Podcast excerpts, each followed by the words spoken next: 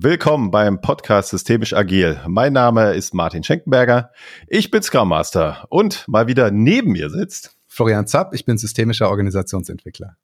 Florian, was machen wir heute? Heute haben wir ein Thema, was in unserem Board immer mal wieder von der Spalte Backlog zu Einarbeiten, zu Backlog zu Einarbeiten ge- gewandert ist, weil wir beide gesagt haben, da wollen wir uns mal damit beschäftigen und dann immer nicht so den Zugang gefunden haben. Und wie auch schon manchmal in der Vergangenheit haben wir dann jemanden gefunden, der den niedrigschwelligen Einstieg für uns ermöglicht. Wir beschäftigen uns nämlich heute mit systemischer Strategieentwicklung und da haben wir uns eingeladen. Karl Bredemeyer.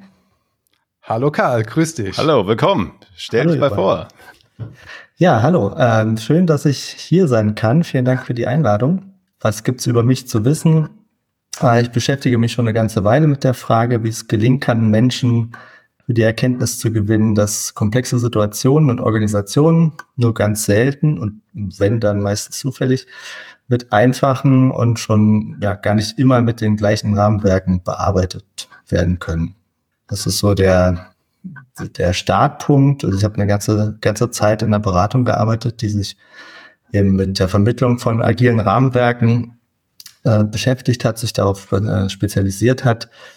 Und war da irgendwie ganz angetan davon, dass mit welcher Klarheit und mit welcher mit welchem Menschenbild ähm, man da auf die Organisation bzw. die Teams zugegangen ist.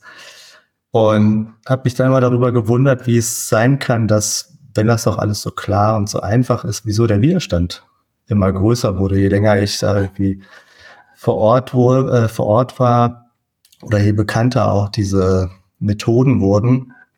Und bin dann in der Weiterbildung von dem Kanban-Papst äh, David Anderson auf die Lösung gestoßen. Der wurde nämlich irgendwann mal aus der Scrum-Community ausgeschlossen. Und äh, die Gründe sind wahrscheinlich vielfältig und da wird auch ein bisschen Ego im Spiel gewesen sein. Aber er sagte dann den Satz, lose your agile judgmentalism. Und dann bin ich irgendwie mit der Brille losmarschiert und gemerkt, ja, es stimmt. Dadurch, dass es vermeintlich einfach ist, gibt es auch sehr schnell diesen Vorwurf, ähm, na, wenn ihr es nicht hinkriegt, dann gebt das euch einfach nicht genügend Mühe. Und das war für mich irgendwie sehr unzufriedenstellend und ich habe dann gemerkt, dass so diese Sortierung in richtig und falsch für mich einfach nicht funktioniert hat, sondern ich dann eher mit der Frage, hilfreich oder nicht, auf die Kunden zugegangen bin.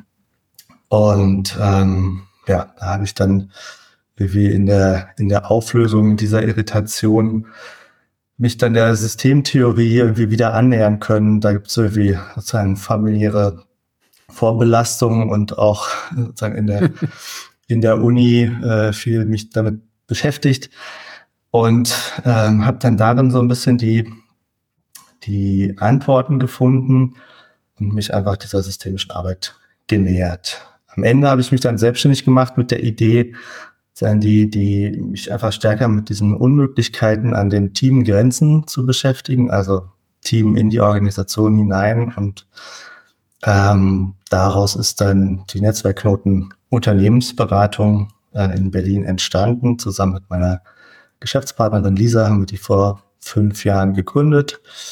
Und dort beschäftigen wir uns vor allem eben mit systemischer Organisationsberatung, Strategieentwicklung und Umgang mit Konflikten in Organisationen. Mhm. Genau, das Thema, das du in der Mitte genannt hast, ist heute unser Schwerpunkt sozusagen. Also, was meint denn systemische Strategieentwicklung?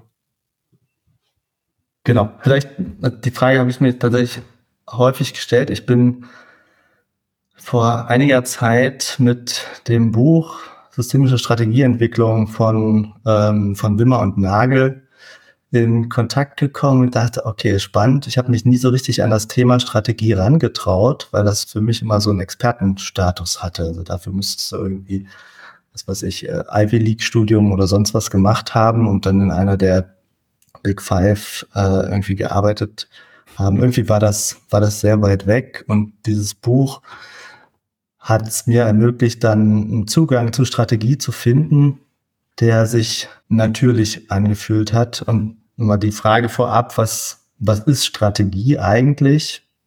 Die Antwort, die ich da geben würde, ist, dass Strategie immer die Frage beantwortet, wie komme ich zu meinem Ziel?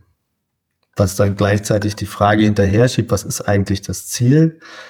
Das heißt, die, dieser, dieser Zweiklang oder dieses, dieses Duo zusammen ist ja für eine Organisation überlebenswichtig. Und sich damit mal ein bisschen näher zu beschäftigen, das, ähm, das war sozusagen die, die, der Ausgangspunkt. Darf ich da gleich, gleich eine weiterführende Frage stellen, bevor wir die nämlich hinten an, die haben wir uns hier auch notiert. Das heißt, du hast gesagt, es ist die Frage, wie komme ich dorthin? Muss dafür aber erstmal wissen, was ist das Ziel? Ist dieses Ziel zu entwickeln für dich auch Teil der Strategieentwicklung? Oder ist das was anderes? Weil das ist ja so ein, so ein Diskussionsstrang immer, äh, ist Strategie das, wo ich hin will? Oder ist es der Weg dorthin? Für mich ist es primär der Weg dorthin, weil für alles andere hat man dann so Dinge wie Vision, äh, Unternehmenszweck, Purpose, Ähm, Leitbilder, solche, solche Sachen. Ähm, es kommt trotzdem ein bisschen darauf an, wo eine Organisation startet. Also es, es kann sein, dass es für eine eigentümergeführte Organisation vollkommen klar ist, das Ziel ist, bis dann und dann so und so viel zu wachsen oder konstant zu bleiben, in einem bestimmten Markt unterwegs zu sein, wie auch immer.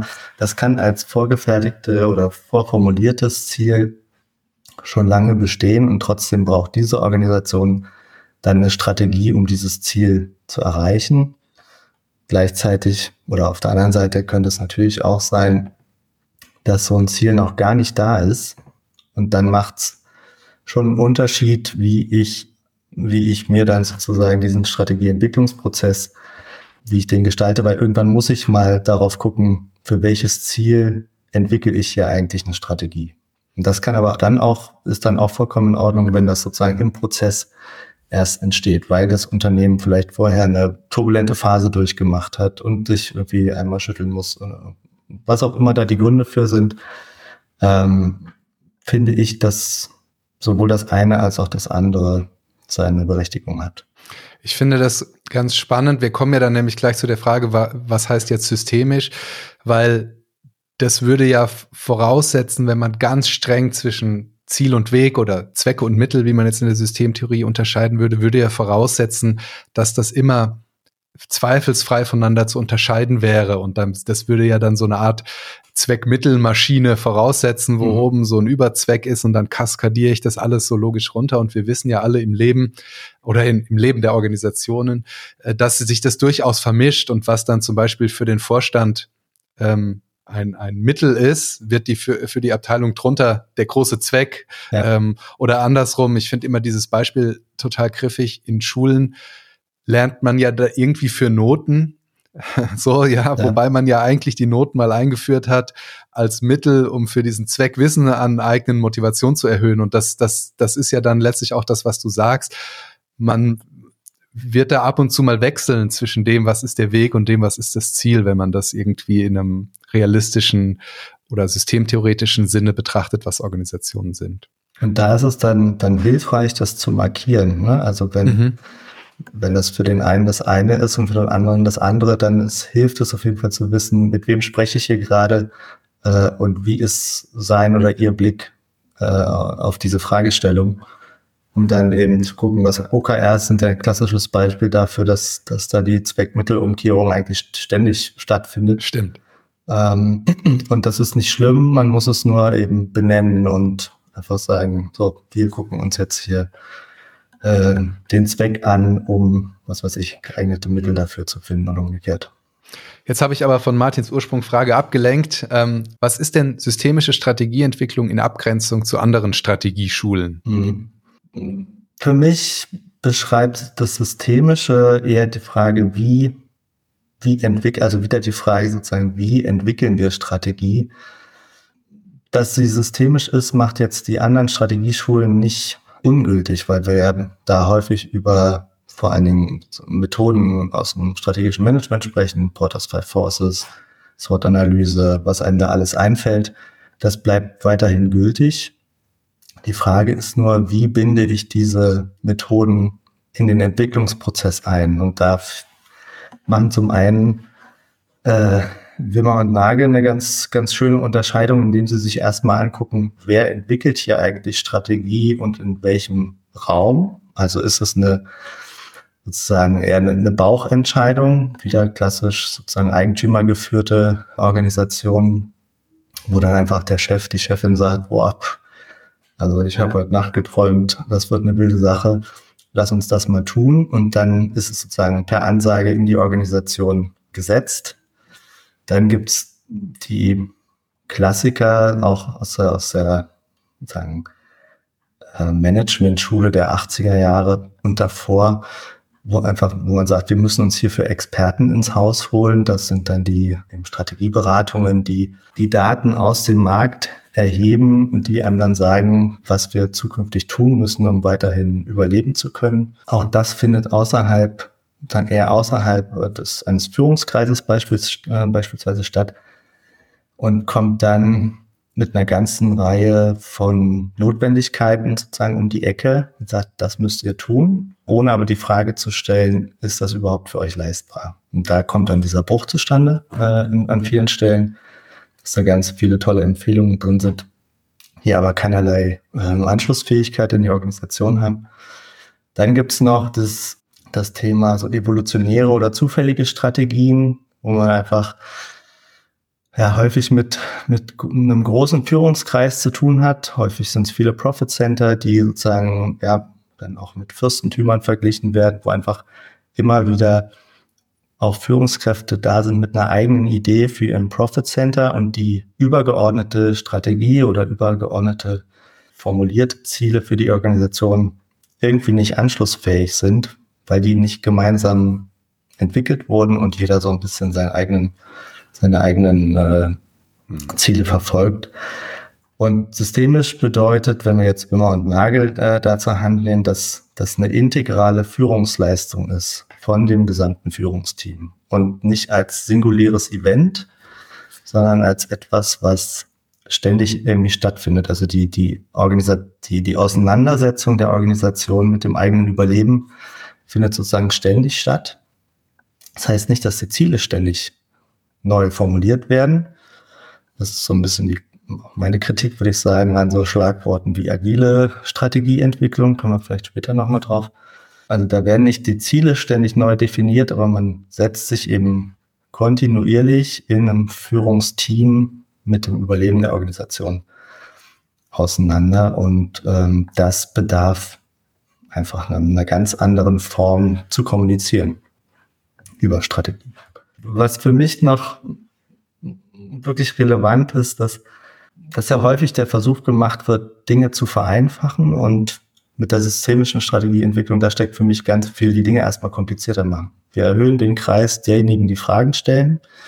Wir erhöhen den Kreis derjenigen, die Antwort auf diese Fragen geben. Und damit aber auch die Chance, dass die Organisation tatsächlich lernt.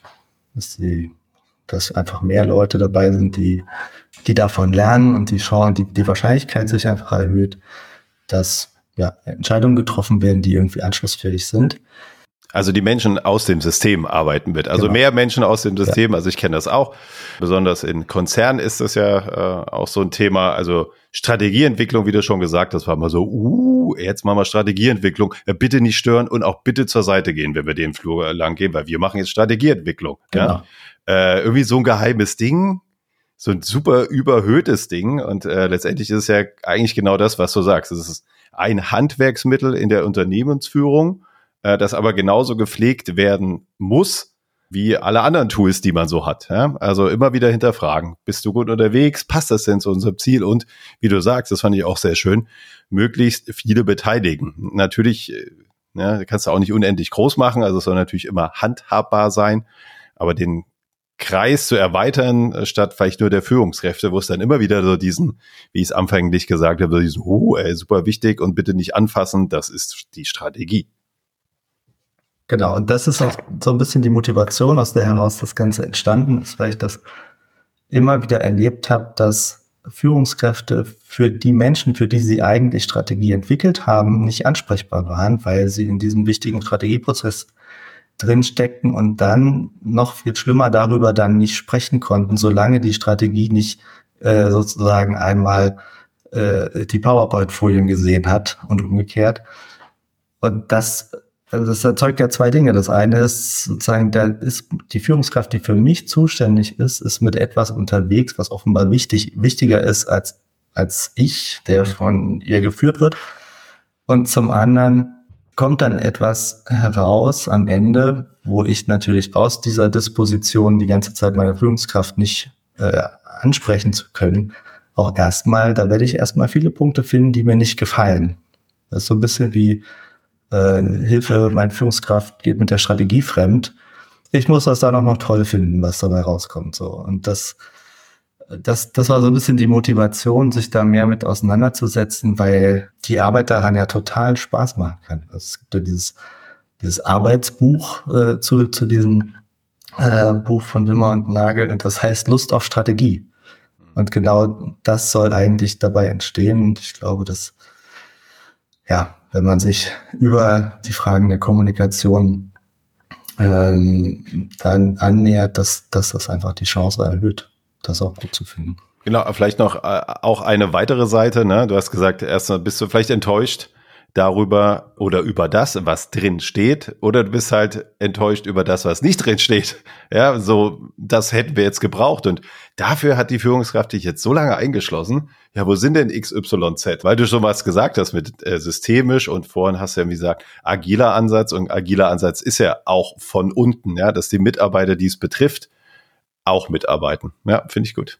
Und die Frage, genau, welch, welche Rolle spiele ich denn da in dieser ja. Strategie, die wird immer gestellt, sofort, automatisch. Können die Leute, selbst wenn sie wollten, könnten sie gar nichts dagegen tun. Und natürlich kann jetzt eine systemisch entwickelte Strategie diesem Anspruch nicht automatisch sozusagen flächendeckend gerecht werden. Sie kann trotzdem ja, die Wahrscheinlichkeit erhöhen, dass, dass zumindest ansatzweise solche Dinge auch mit, mitgedacht werden. Wir kommen ja dann gleich auf deine, dein Modell, wie man das in der Praxis gestalten könnte. Ich habe noch vor, vorher sozusagen die Frage, wenn man ja davon ausgeht, und gerade Wimmer hat es ja auch in anderen Veröffentlichungen immer sehr schön beschrieben, dass Organisationen ja ähm, sehr bewusst sich entscheiden, bestimmte Dinge zu sehen und andere Dinge auszublenden, also dass der Informationsgewinn ähm, ein Prozess ist, der den das System leistet, der jetzt gar nicht so viel mit der Umwelt zu tun hat, dann ist ja genau das ein Teil von systemischer Strategieentwicklung, wenn ich ihn so verstanden habe, und dich auch, dass man genau dieses Merkmal immer wieder mal in den Blick nimmt. Also, dass man eben nicht nur sagt, was ist unsere Strategie, sondern wie kommen wir eigentlich zu den Informationen, aufgrund der wir unsere Strategie entwickeln, und was beobachten wir vielleicht alles nicht? Also, was ist, was ist die Art, wie wir die Welt beobachten als Organisation? Ja. Genau, also das, das ist tatsächlich vielleicht auch schon ein kleiner, kleiner Vorgriff auf, auf das Modell, mit dem wir uns dem Ganzen nähern, indem wir immer, immer wieder die Kontrollfrage stellen. Wenn wir da hingucken, wo gucken wir dann nicht hin? Wenn, mhm. wir, wenn wir jetzt gerade etwas über uns lernen, was lernen wir dann vielleicht nicht, und was sollten wir dann vielleicht äh, in Zukunft lernen, oder was brauchen wir denn, um auch andere Dinge über uns erfahren zu können? Und genau das ist der Weg. Also das ist sozusagen die, die Unterscheidung in der Strategiearbeit, nicht mehr sich ausschließlich mit dem Inhalt zu beschäftigen. Der Inhalt bleibt wichtig, gar keine Frage. Also das muss ich, glaube ich, an, immer mal wieder sagen, ja, dass es jetzt nicht darum geht, äh, die erarbeiteten Inhalte in der Vergangenheit grundsätzlich total in Frage zu stellen. Die, die Modelle sind super, die funktionieren, und auch die Die Phasen in der Strategieentwicklung bleiben gleich. Es wird immer eine Analyse geben, es wird immer eine Konzeption geben, es wird immer Entscheidungen geben und Controlling und, und so weiter. Nur der, der Blick ist einfach ein anderer, indem ich die Kommunikation über die Strategie in den Mittelpunkt stelle, und passieren einfach, passieren andere Dinge, und ich beschäftige mich dann sozusagen bewusst äh, mit, mit meiner Form der Beobachtung und meiner Form der Bewertung. Ähm, und auch mit der Form der Kommunikation über das, was wir über uns erfahren. Und dann schließt sich ja noch so eine andere Frage an, nämlich wenn man jetzt Organisationen als komplexe Systeme sieht und die Umwelt als dynamisch und komplex sieht, inwieweit macht es denn dann überhaupt Sinn, längerfristig zu planen? Mhm. Ja, das, das ist tatsächlich auch eine, eine Frage, wo ich ein bisschen dran geknabbert habe. Ähm, gerade weil man ja heutzutage sozusagen aller Nase lang hört, boah, und man muss kurzzyklischer planen und so weiter. Und was ja dazu Tage tritt, ist, dass, dass es da schon, also es macht schon Sinn, sich, sich darüber zu unterhalten, um was für eine Strategie geht's denn hier? Geht's hier um eine Unternehmensstrategie? Ein Unternehmen oder eine Organisation kann gar nicht anders, als langfristig zu gucken, wie setze ich meine Ressourcen ein. Das kann man nicht alle zwei Monate neu entscheiden. Das, das funktioniert einfach nicht. Das heißt, an irgendeinem Punkt muss sozusagen die, die Frage nach der, nach welche Richtung gehen wir, die muss entschieden werden, auch wenn natürlich Hörerinnen und Hörer dieses Podcasts mittlerweile über die Unentscheidbarkeit von bestimmten Dingen wissen. Das ist dann einfach eine Wette auf die Zukunft und das kann nicht alle paar Wochen, alle paar Monate hinterfragt werden, sollte aber Orte der Selbstbeobachtung äh, oder Gelegenheiten für die Selbstbeobachtung müssen, müssen geschaffen werden, um zumindest äh, sozusagen wachsam sein zu können. Und dann geht es eben darum, gucke ich mir jetzt eine Gesamtstrategie an, gucke ich mir äh, eine Bereichsstrategie an, geht es um Wachstum, geht es um Rentabilität, geht es um Wettbewerb, geht es um Risikoausgleich, was auch immer. Also je nachdem, wofür ich eine Strategie entwickle, ähm, muss ich auch entscheiden, was ist mein, mit, mit welchen Mitteln möchte ich das tun, in welchem zeitlichen Aufwand. Wir sprechen auch über Ausdehnung von Strategieprozessen, möchte ich das tun. Und dann hilft auch die Inter- äh, Unterscheidung zwischen, geht es hier tatsächlich um Strategie oder geht es jetzt hier einfach nur um eine taktische Anpassung? Also die Strategie bleibt gleich und innerhalb dieser gesetzten Rahmen muss ich kurzzyklisch meine Taktik ändern. Dann ist es aber keine, sozusagen kein grundsätzliches Umschmeißen, sondern einfach eine Reaktion auf, auf Informationen, die wir gerade bekommen haben. Und wir bleiben dabei zu sagen, was weiß ich, ähm, wir möchten uns als Luxusgüterhersteller positionieren. So, das, das bleibt erstmal so, auch wenn vielleicht ein regionaler Markt wegbricht. Dann guckt man sich da vielleicht nochmal Vertriebswege an oder was auch immer. Genau. Ja, also was Langfristigkeit angeht, Florian, guck mal, wenn wir heute hier entscheiden würden, wir machen, äh, wir steigen groß in den Straßenbau ein, weil draußen die Straßen hier vor der Tür sind ganz schön huppelig. Wir legen das fest, für uns als Strategie müssen wir Maschinen kaufen und und und. Das sind ja langfristige Entscheidungen, die auch finanziell äußerst wirksam werden. Ähm, ich glaube, da gibt es auch nochmal Unterschiede, welches Unternehmen du hast. Bergbau, Maschinenbau, das sind ja doch schon schwerwiegende Investitionen, die dann aufgrund vielleicht der Strategie getroffen werden. Und dann braucht es wahrscheinlich ein längerfristigeres Ziel als äh, eine Agentur, die äh, zehn Softwareentwickler hat und Webseiten baut. Also ich glaube, das ist ein großer Unterschied.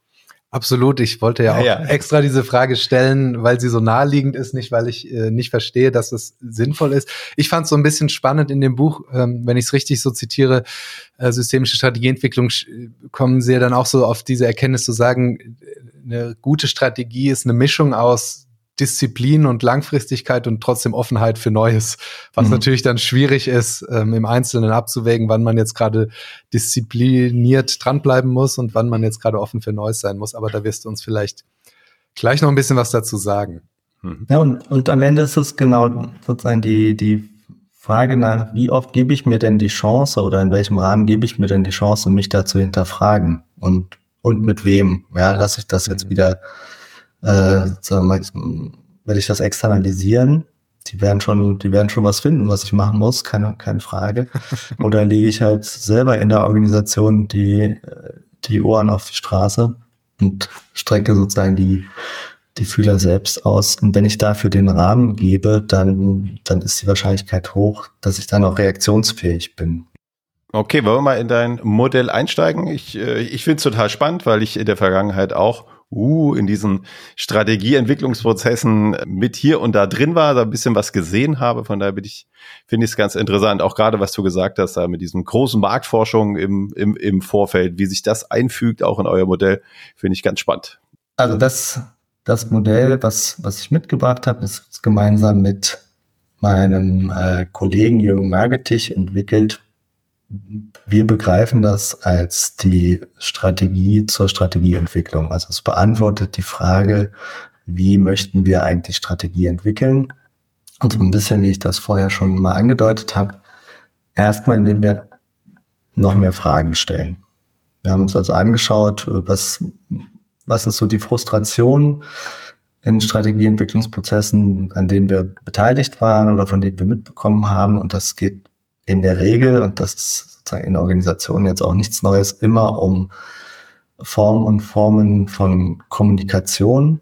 Und ja, wie werden Entscheidungen getroffen und wie schaffen wir es, aus den Erfahrungen, die wir bisher gemacht haben, irgendwie zu lernen. Und da bietet so ein Strategieprozess einfach sehr, sehr viel fruchtbaren Boden, würde ich sagen. Und zwar nicht nur dafür, sondern auch in Bezug auf Führungsarbeit, Verständnis von Führungsarbeit und so. Also das, das ist so ein, wenn man es ordentlich macht, ist so ein Strategieprozess für eine Organisation eigentlich das Beste, was passieren kann, weil da so viele Dinge gleichzeitig ablaufen. Karl, jetzt sind wir in einem Podcast, ihr habt es visualisiert, das können die Hörerinnen und Hörer jetzt nicht sehen, wir können es verlinken in den Shownotes, aber wie sieht euer Modell aus? Was sind die zentralen Überschriften?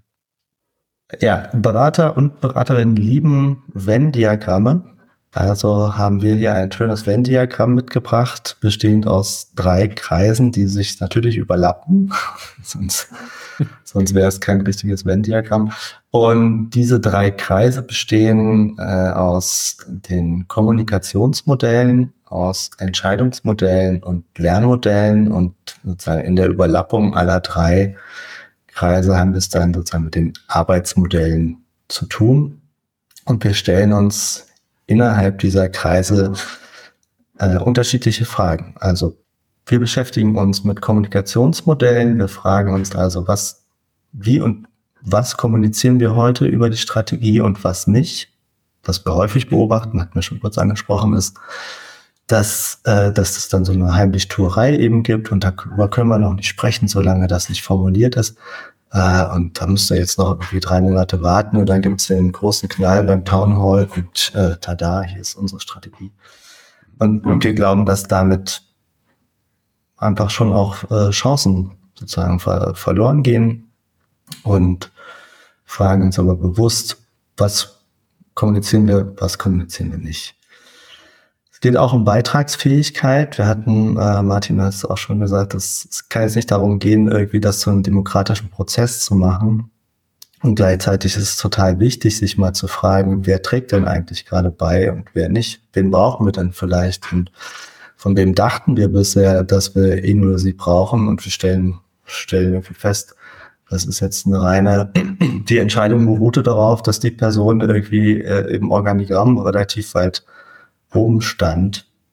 Thematisch äh, hat sie jetzt aber gar nicht so richtig da reingepasst. Thematisch wäre vielleicht die und die Person äh, noch interessanter in dem, in dem Bereich. Also sich einfach bewusst zu fragen, wen beziehe ich mit ein und äh, wie Wie sieht, wie kann Partizipation dann aussehen? Partizipation hat ja nun auch sozusagen verschiedene Facetten. Ähm, und nur weil ich Menschen beteilige, heißt es nicht, dass sie mitentscheiden. Das heißt auch erstmal nur, dass sie gehört werden, was für viele ja schon einfach einen großen Unterschied macht. Nur da, da durfte ich mal meine Two Cents irgendwie abgeben. Fand ich irgendwie cool, wurde als Akt der Wertschätzung gesehen. Ganz wichtig die Frage, wer unterstützt die Strategie und wer, wer eher nicht, wen müssten wir ins Boot holen im Sinne von Allianzen schmieden und, und Kooperationspartner in der, in der Entwicklung, ähm, sich diese Fragen bewusst zu stellen. Wichtig in der Frage danach, wie, wie Entscheidungen getroffen werden, wie strategische Entscheidungen, aber auch andere Entscheidungen getroffen werden, ähm, ist immer, sich mit Entscheidungsprämissen zu beschäftigen. Also unter welchen Voraussetzungen werden hier Entscheidungen getroffen, die wir jetzt auch erstmal nicht wegdiskutieren können. Ähm, aber wir haben sie parat und wir haben sie präsent und ähm, machen damit schon äh, einen Unterschied.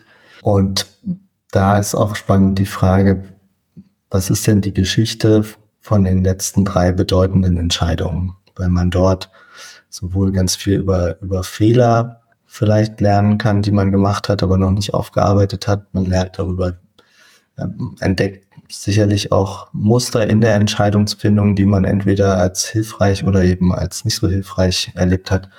Und man kann sich auch öfter mal die Frage stellen, an welcher Stelle müssen wir vielleicht jetzt keine Entscheidung treffen. Treffen damit natürlich auch eine Entscheidung und trotzdem ist es sozusagen nochmal eine bewusste Auseinandersetzung. Die Balance zwischen, ja, an welchen Stellen wollen wir normativ einfach sozusagen Dinge vorgeben und an welchen Stellen erhöhen wir vielleicht die, die Wahrscheinlichkeit auf eine gute Entscheidung, wenn wir sie partizipativer haben. Jetzt habe ich verstanden, Karl, das ist das, das Modell zur Entwicklung der Strategie für die Strategieentwicklung. Die haben wir jetzt ja dann uns mit diesen Fragen erarbeitet. Jetzt müssen wir immer noch die Strategie entwickeln. Ähm, wie machen wir das oder wie macht ihr das? Welche Tools, welches Vorgehen nutzt ihr da? Mhm. Das kommt natürlich auf die Organisation an, mit der wir es zu tun haben. Das kommt auf die, auf den Umfang der Strategie an, die da entwickelt werden soll. Grundsätzlich gibt es da nicht die, die eine richtige Antwort. Die Frage, die man sich aber immer stellen muss, ist, welchen Preis bin ich sozusagen bereit zu zahlen, wenn ich mich für das eine oder das, die andere Art und Weise Strategie zu entwickeln entscheide. Also wenn ich, wenn ich da ähm, über die eine oder andere Art und Weise spreche, dann meine ich, dass es natürlich ähm, genauso vorkommt, dass Führungskräfte sagen, wir machen da einmal im Jahr einen Workshop für, für zwei Tage und dann ist es, dann muss da die Strategie rauskommen. Der Preis dafür ist sozusagen, dass die, die Ausdehnung ähm, natürlich entsprechend gering ist. Dann hat man ähm, die Möglichkeit, sozusagen in der Vorfeldkommunikation darüber zu, zu erzählen, dass dieser Prozess jetzt stattfindet oder dieser Workshop stattfinden wird. Ähm, aber es wird sozusagen darüber hinaus wenig Kommunikation darüber stattfinden. Das heißt, die Ausdehnung ist dann eher punktuell, ja, das wird dann erarbeitet.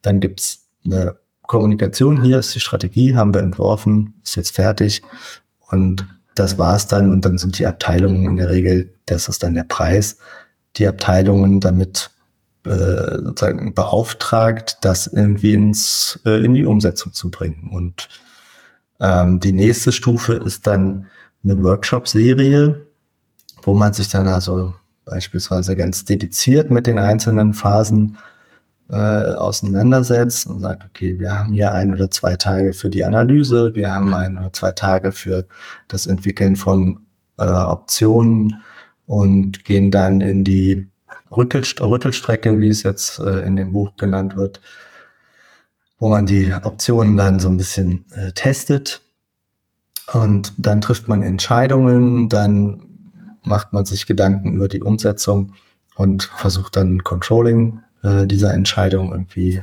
festzu, festzusetzen. Das kann dann gut und gerne ein halbes Jahr dauern. Und das heißt dann aber auch, dass die Chancen zur Ausdehnung einfach durch die Kommunikation zwischen diesen einzelnen Workshops natürlich viel, viel höher ist. Man kann immer wieder sich fragen, wen sollten wir vielleicht mit hinzuziehen, wen brauchen wir vielleicht jetzt gerade für diese Strecke nicht mehr. Und kann sich dann sozusagen wieder anhand des Modells diese eine ganze Reihe von Fragen stellen, die man sich sonst nicht stellen würde.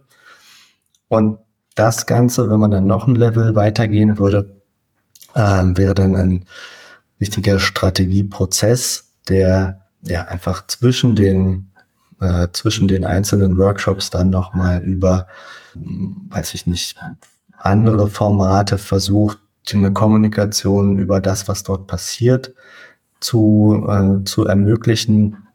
Und einfach ja, über mediale Angebote oder wie auch immer ähm, diesen, diesen Strategieprozess noch auszuweiten, sozusagen. Und wenn du jetzt fragst, oder wenn ihr jetzt fragt, was, wie machen wir das da am liebsten, muss ich sagen, das ja, kann, können wir tatsächlich, kann ich tatsächlich nur schwer beantworten, weil es sehr, sehr stark darauf ankommt, was eigentlich das Ziel ist, wie groß die Organisation ist und so weiter.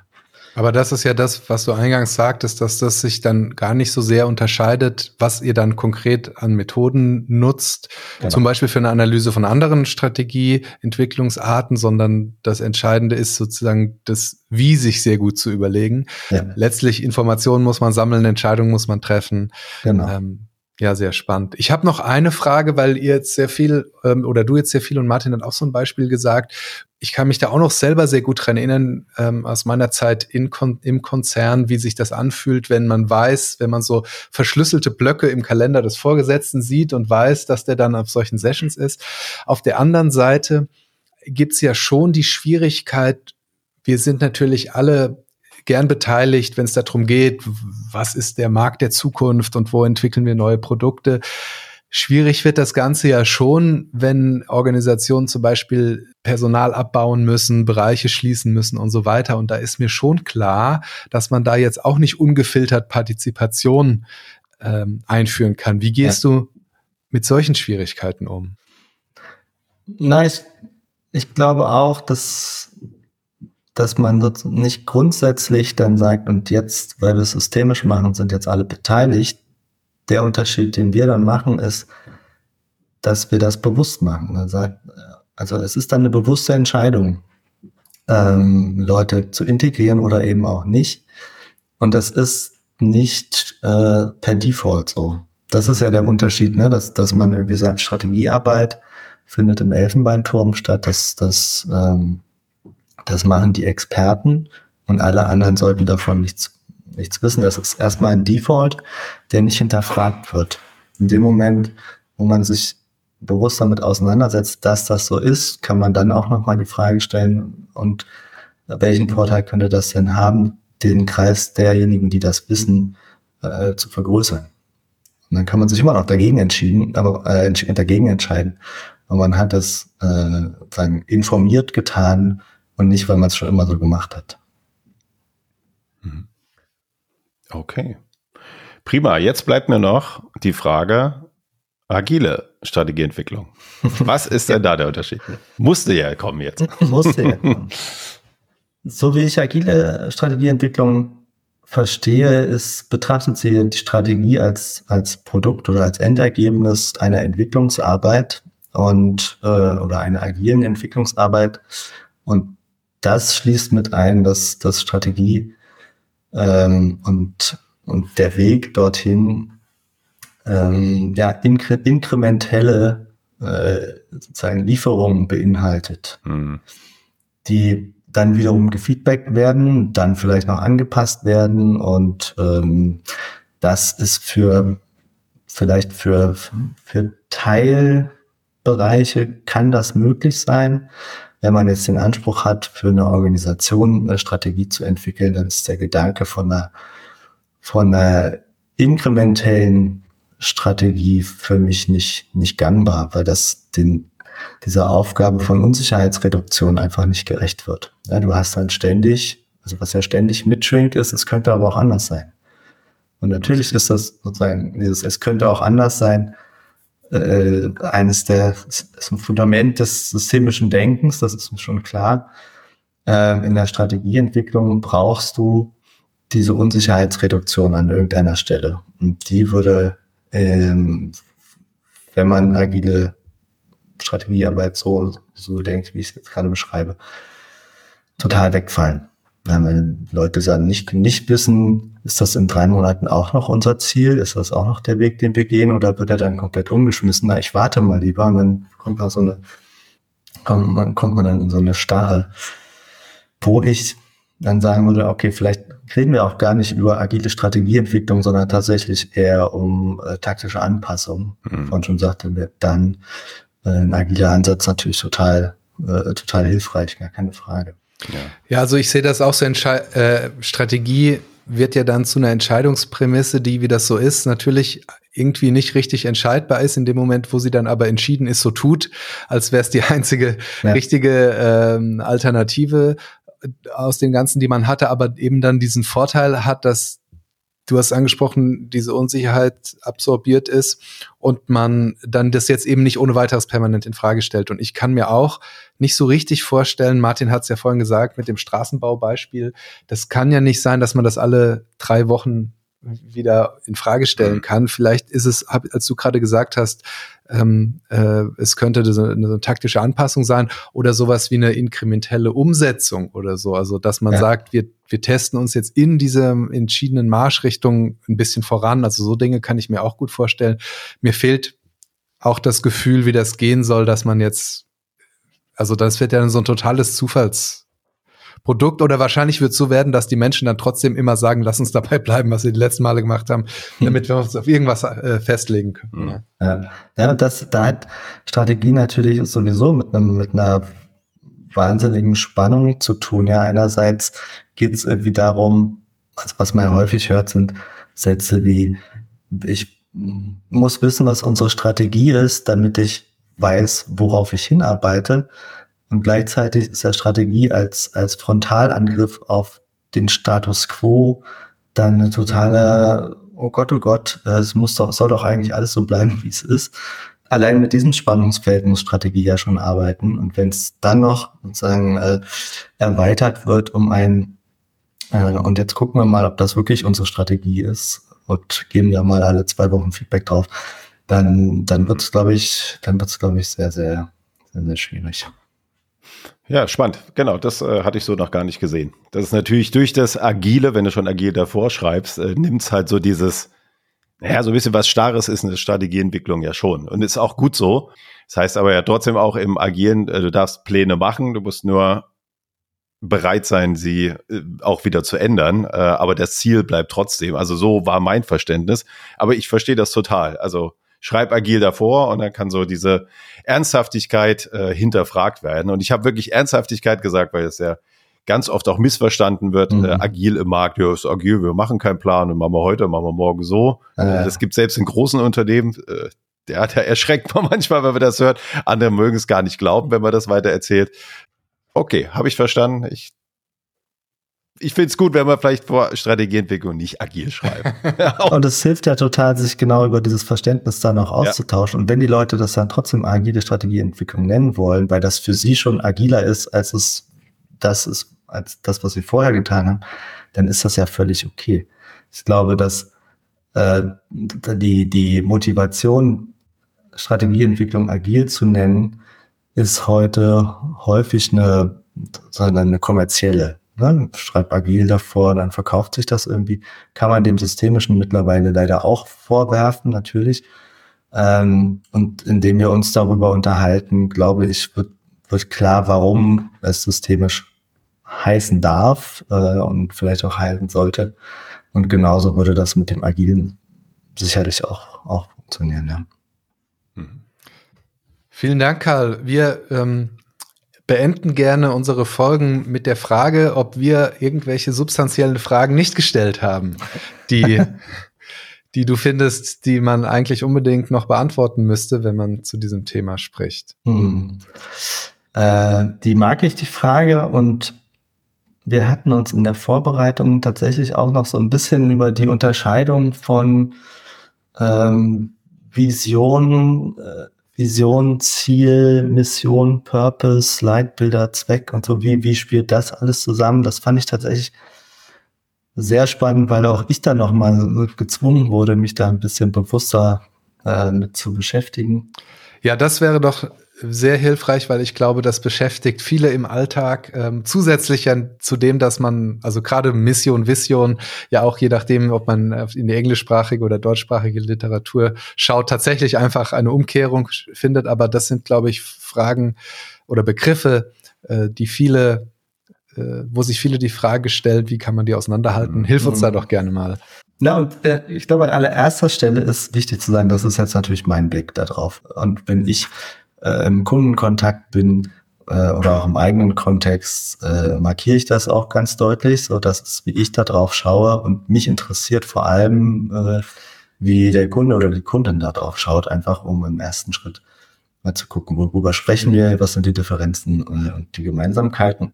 Äh, und sagen, um, um vielleicht oben anzufangen, das Thema Vision oder Visionsarbeit ist natürlich super beliebt. Warum was eben man braucht, eine Vision, um Orientierung zu geben und so weiter. Und Da schaue ich drauf, als wie es eigentlich im Namen schon steckt. Eine Vision hat was Bildhaftes, ist natürlich ganz klar zukunftsorientiert und das, das gibt irgendwie ein Bild, an, an dem man sich orientieren kann. Da mag ich, dass die Vision, ich weiß nicht mehr, aus welchem Jahr sie kommt, aber äh, damals von, von Microsoft, das Bild, es muss ein P C auf jedem Schreibtisch äh, stehen. Und ich sage, okay, das ist herausfordernd und gleichzeitig ist es ein total klares Bild. Kann ich mir gut was darunter vorstellen. Und dann als nächstes die Frage nach, okay, was ist unsere Mission? Und das, da schaue ich so ein bisschen drauf, als ähm, wie verändert es sozusagen die, äh, oder was ändert sich durch die Erfüllung der Vision? Und da könnte man jetzt bei dem vorherigen Beispiel einfach da, wenn wir dabei bleiben, sagen, dass das einfach das Alltagsleben vereinfacht wird, weil der Zugang zu Bild- und Textverarbeitung äh, mehreren Menschen vereinfacht wird. So, das, das also eher das, äh, was ist dadurch anders? Äh, dann wird häufig über Purpose gesprochen. Auch hier in dem, in dem Podcast habt ihr es ja auch schon häufiger ähm, gehabt. Und das Das ist spannend, weil das da einen Unterschied gibt zwischen dem Purpose und dem deutschen Sinn oder Zweck. Also Purpose dann eher als, was, was ist die Rolle der Organisation in ihrer Umwelt? Da finde ich das ganz spannend. Ich bin äh, auch dabei zu sagen, es kann nicht die, die Aufgabe der Organisation sein, für ihre Mitglieder den, den Sinn oder ihren Sinn zu formulieren. Das kann, das kann nicht funktionieren oder wenn, dann ist es Zufall. Sich aber mit der Frage auseinanderzusetzen, welchen Sinn hat die Organisation in, in ihrer Umwelt, das, das, das sehe ich auf jeden Fall als, als hilfreich. Und dann gibt es noch den Zweck. Und das ist ein, ganz, ganz straightforward, das ist einfach Geld, Geld verdienen oder überleben, weil das, dass die Organisation am Leben bleibt. Und Leitbilder äh, gibt es auch, auch sehr beliebt. Und die sind, ja, wie der Name eigentlich fast schon sagt, eher handlungsleitend. Also wie, wie wollen wir unsere Ziele erreichen in Bezug auf unsere Werte und, und ähm, unsere Haltung, mit der wir Dinge einfach tun. Und das alles zusammen, also Vision, Mission, Purpose, Zweck, Leitbilder, sind in der Regel sehr, ja, sehr statische Größen. Also die ändern sich jetzt nicht ständig ähm, und, und sind wie so Fixpunkte. Und Strategie stellt einmal die Frage, ja, wie kriegen wir das Ganze jetzt lebendig? Wie kommen, wie kommen wir da, wie kommen wir da hin? Und das damit ist eine sehr viel dynamischere äh, Art und Weise, sich mit, mit diesen Zielen auseinanderzusetzen. So würde ich das jetzt ja, versuchen zu erklären. Mhm. Vielen Dank. Ich habe dich, um unser Thema nochmal abzurunden, so verstanden, für dich ist die Strategie dann so ein bisschen die Brücke von den Leitsternen, die so irgendwie für die Organisation grob die Richtung weisen, hin zu der Frage, was sollen wir denn jetzt tun? Ja, hm. genau. Ja, das würde ich auch so sagen. Also das, was unser tägliches Tun bestimmt, wo wir, wenn wir Fragen haben, okay, wie machen wir das, äh, doch mal einen Blick in die Strategie werfen können, passt das denn überhaupt und äh, passt das überhaupt zu dem, was wir jetzt vorhaben, wohin wir marschieren. Ja. Ja. Haben vielleicht sozusagen die, der abschließende Gedanke nochmal zu der Frage, was ist das Systemische an der Strategieentwicklung? Ich finde, dass, dass Strategie, so wie sie halt ganz häufig oder klassisch gedacht wird, als sozusagen, das ist das Notwendige, was aber eben aus, äh, aus einem Experten, äh, aus einer Expertenentwicklung heraus entstanden ist und was ist das Mögliche, äh, was ist der Organisation möglich, dass, wenn wir das mal wieder als Venn-Diagramm uns anschauen wollten, dass systemische Strategieentwicklung einfach die Schnittfläche zwischen äh, notwendig und möglich vergrößert mhm. und sich überhaupt mit dieser, äh, mit der Frage der, der Möglichkeit auseinandersetzt, während sich die klassische Strategieentwicklung tatsächlich schwerpunktmäßig mit der Notwendigkeit auseinandersetzt, ohne sich zu fragen, kann die Organisation das überhaupt abbilden? Ein sehr schönes Schlusswort. Ich habe nichts mehr hinzuzufügen, Martin. Ich auch nicht. Vielen Dank, Karl. Danke, dass du hier warst. Vielen Dank euch.